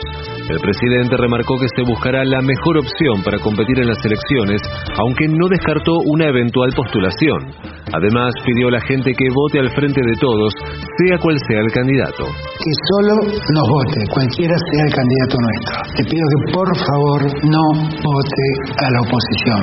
Que otra vez, miren, los argentinos una vez creyeron que era necesario cambiar, lo votaron a la Rúa y hizo explotar la Argentina. Otra vez creyeron que había que cambiar, lo votaron a Maxi, hizo estallar a la Argentina. Yo les pido por favor que esta vez tenemos un camino claro, sabemos por dónde vamos, sabemos a dónde queremos llegar. Podemos tener diferencias entre nosotros, pero no son diferencias en lo sustancial. La verdad es que mi aspiración no es a ser reelecto, mi aspiración es a que el frente de todos gane. Y si yo soy una buena opción, seré yo, y si hay otra mejor opción, será otro. Tras la amenaza narco a Lionel Messi, hubo allanamientos en tres penales federales. Fue en las cárceles de Ezeiza, Rawson y Marcos Paz, donde están alojados varios líderes de la banda conocida como Los Monos. Durante la pesquisa se secuestraron celulares, con los cuales se intentará determinar si ordenaron el ataque desde dentro del centro de detención. De afuera. Pese al boicot de las potencias occidentales, Japón volvió a comprar petróleo ruso. En mayo de 2022 el gobierno nipón había decidido prohibir las importaciones de crudo proveniente de Rusia como represalia por la invasión a Ucrania. Sin embargo, ante la presión de las empresas energéticas japonesas, se levantó la restricción y esta semana el país compró casi 750 mil barriles. Pelota. Hoy se disputan cinco partidos por la fecha 6 de la Liga Profesional. A las 17 Platense recibirá Central Córdoba y Colón visitará Gimnasia Esgrima de la Plata. Luego desde las 19 y 15 en el sur del Gran Buenos Aires, Lanús se enfrentará a River. Por último a las 21 y 30 Newell's recibirá a Central a Barraca Central y Banfield visitará a Atlético Tucumán. Tránsito. A las 16, la agrupación Masa Crítica realizará una concentración en el obelisco. En Buenos Aires, la temperatura es de 28 grados 8 décimas, el cielo está algo nublado, humedad 63%. Federico Martín. Somos AM750. Derecho a la información. Más información en www.pagina12.com.ar.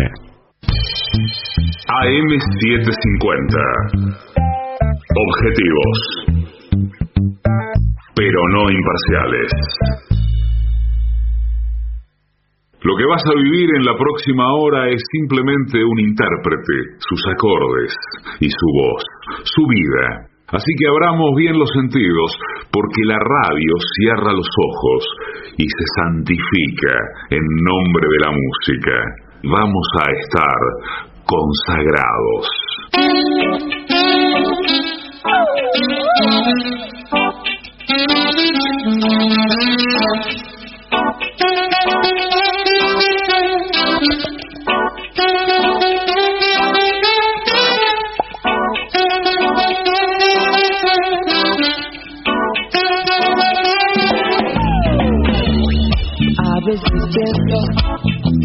Que ya no me hace efecto.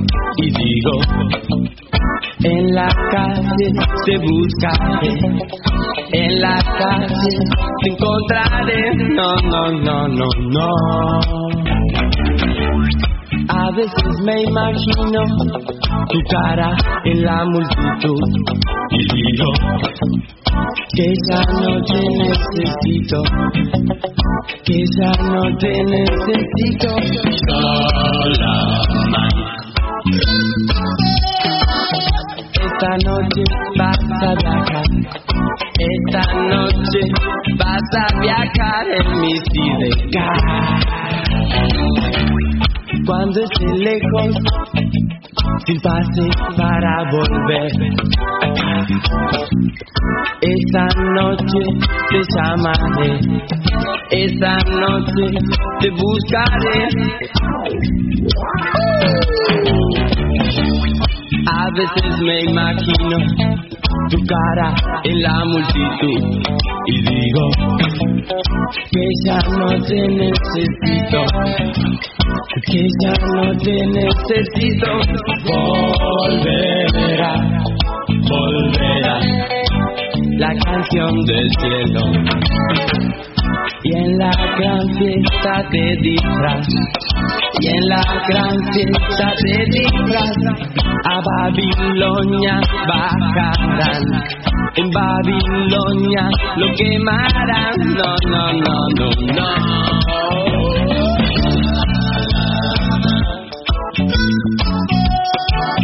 Esta noche vas a viajar esta noche no se preocuparán más. A veces pienso que ya no me haces efecto y digo que ya no te necesito, que ya no te necesito, que ya no te necesito, que ya no te necesito.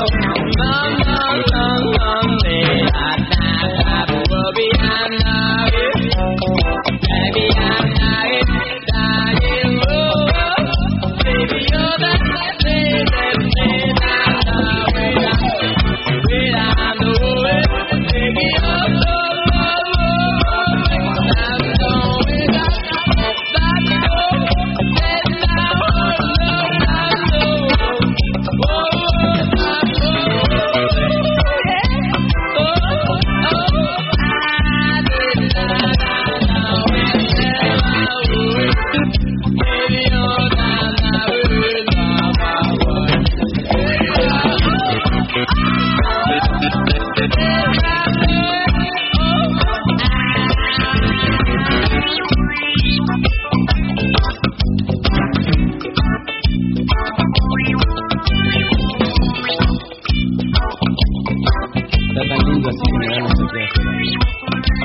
a andar con un grupo de viejos conocidos, una selección de músicos que la vida unió para ponerle melodías a nuestra realidad. Hoy vamos a estar con parte de nuestra historia. Abuelos de la Nada, 750.